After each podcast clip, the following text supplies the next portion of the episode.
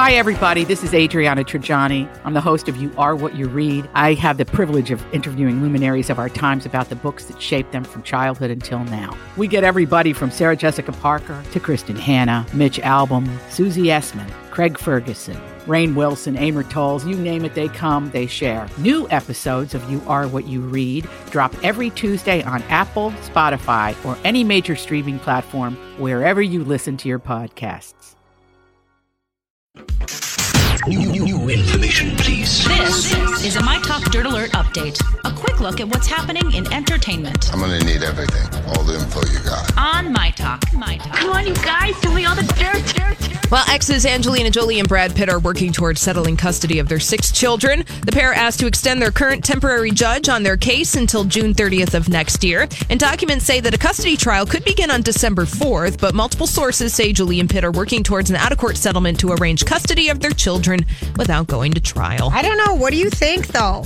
I think it doesn't seem yeah. like they're agreeing on much. Well, they've asked the court to give them till next June to do the financial stuff, but they want the custody Yep. trial next month. That just is so weird. So, it seems very rushed considering. Well, I think no, I think that the, the they're both the- sick of it. The therapist, the evaluation, the court evaluation with the therapist, he's and she or however many there Right. are are ready to write the report. Ah, that's a, a good theory. And they want the custody issue issue worked out sooner rather than later and they're fine with working out all the other money stuff later. because they didn't have a prenup. nope. That's right.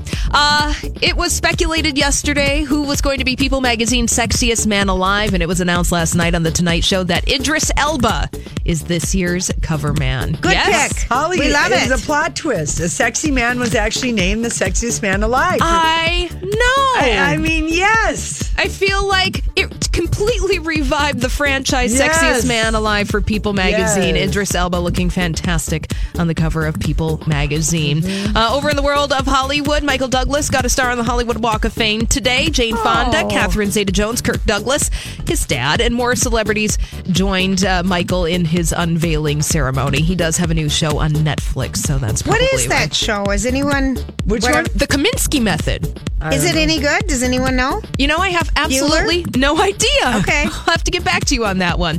But speaking I'm of. shocked he didn't have a star before.